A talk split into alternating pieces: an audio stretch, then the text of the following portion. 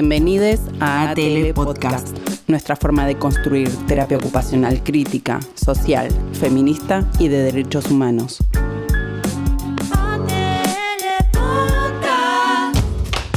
Esto es Entrevista, de ATL Podcast.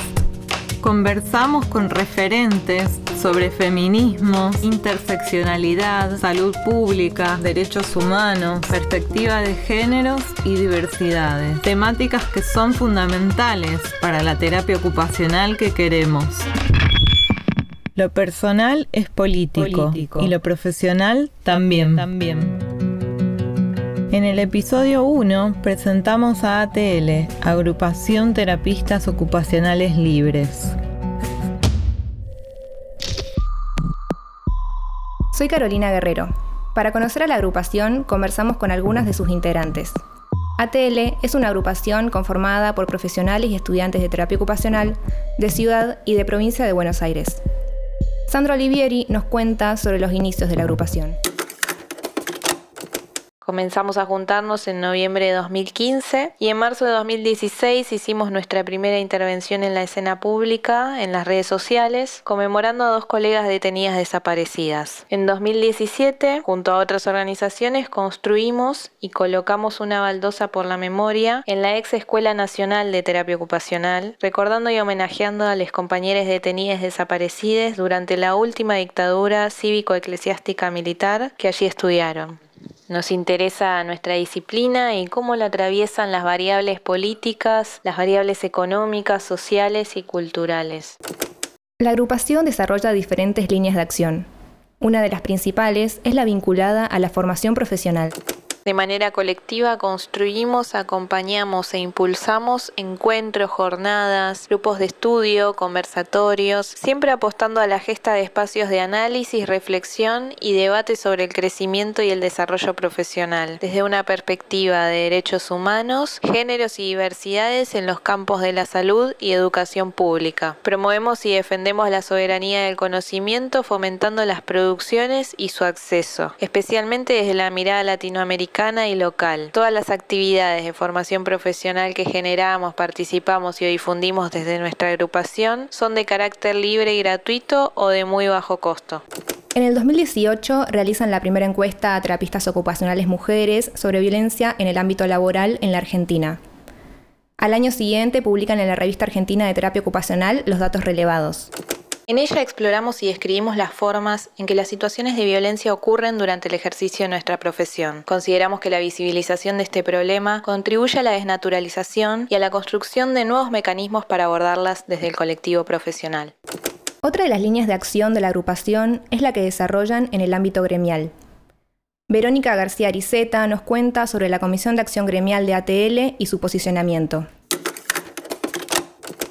quienes trabajamos en diferentes efectores de salud del gobierno de la ciudad de Buenos Aires, conformamos la Comisión de Acción Gremial de ATL, que es uno de los pilares de nuestra organización. En el 2018 conformamos junto a otras compañeras la lista verde y violeta y nos presentamos a las elecciones de la comisión directiva de la Asociación de Teo de Cava, siendo esta la primera vez en la breve historia del gremio que nos nuclea a todos los trabajadores de terapia ocupacional del gobierno de la ciudad, en el que se presentan dos listas y que hay una gran convocatoria y participación y se convierte en un acontecimiento muy significativo para la historia de la terapia ocupacional y la actividad gremial en nuestro ámbito. Lamentablemente en ese momento no nos toca ganar, pero en el 2019, tras una ardua campaña desde la agrupación, uno de los logros que vimos concretarse es la primera elección de delegados y referentes de TEO en los distintos efectores y donde nuevamente nos presentamos y actualmente quienes estamos en la Comisión de Acción Gremial nos encontramos desempeñándonos en estos cargos.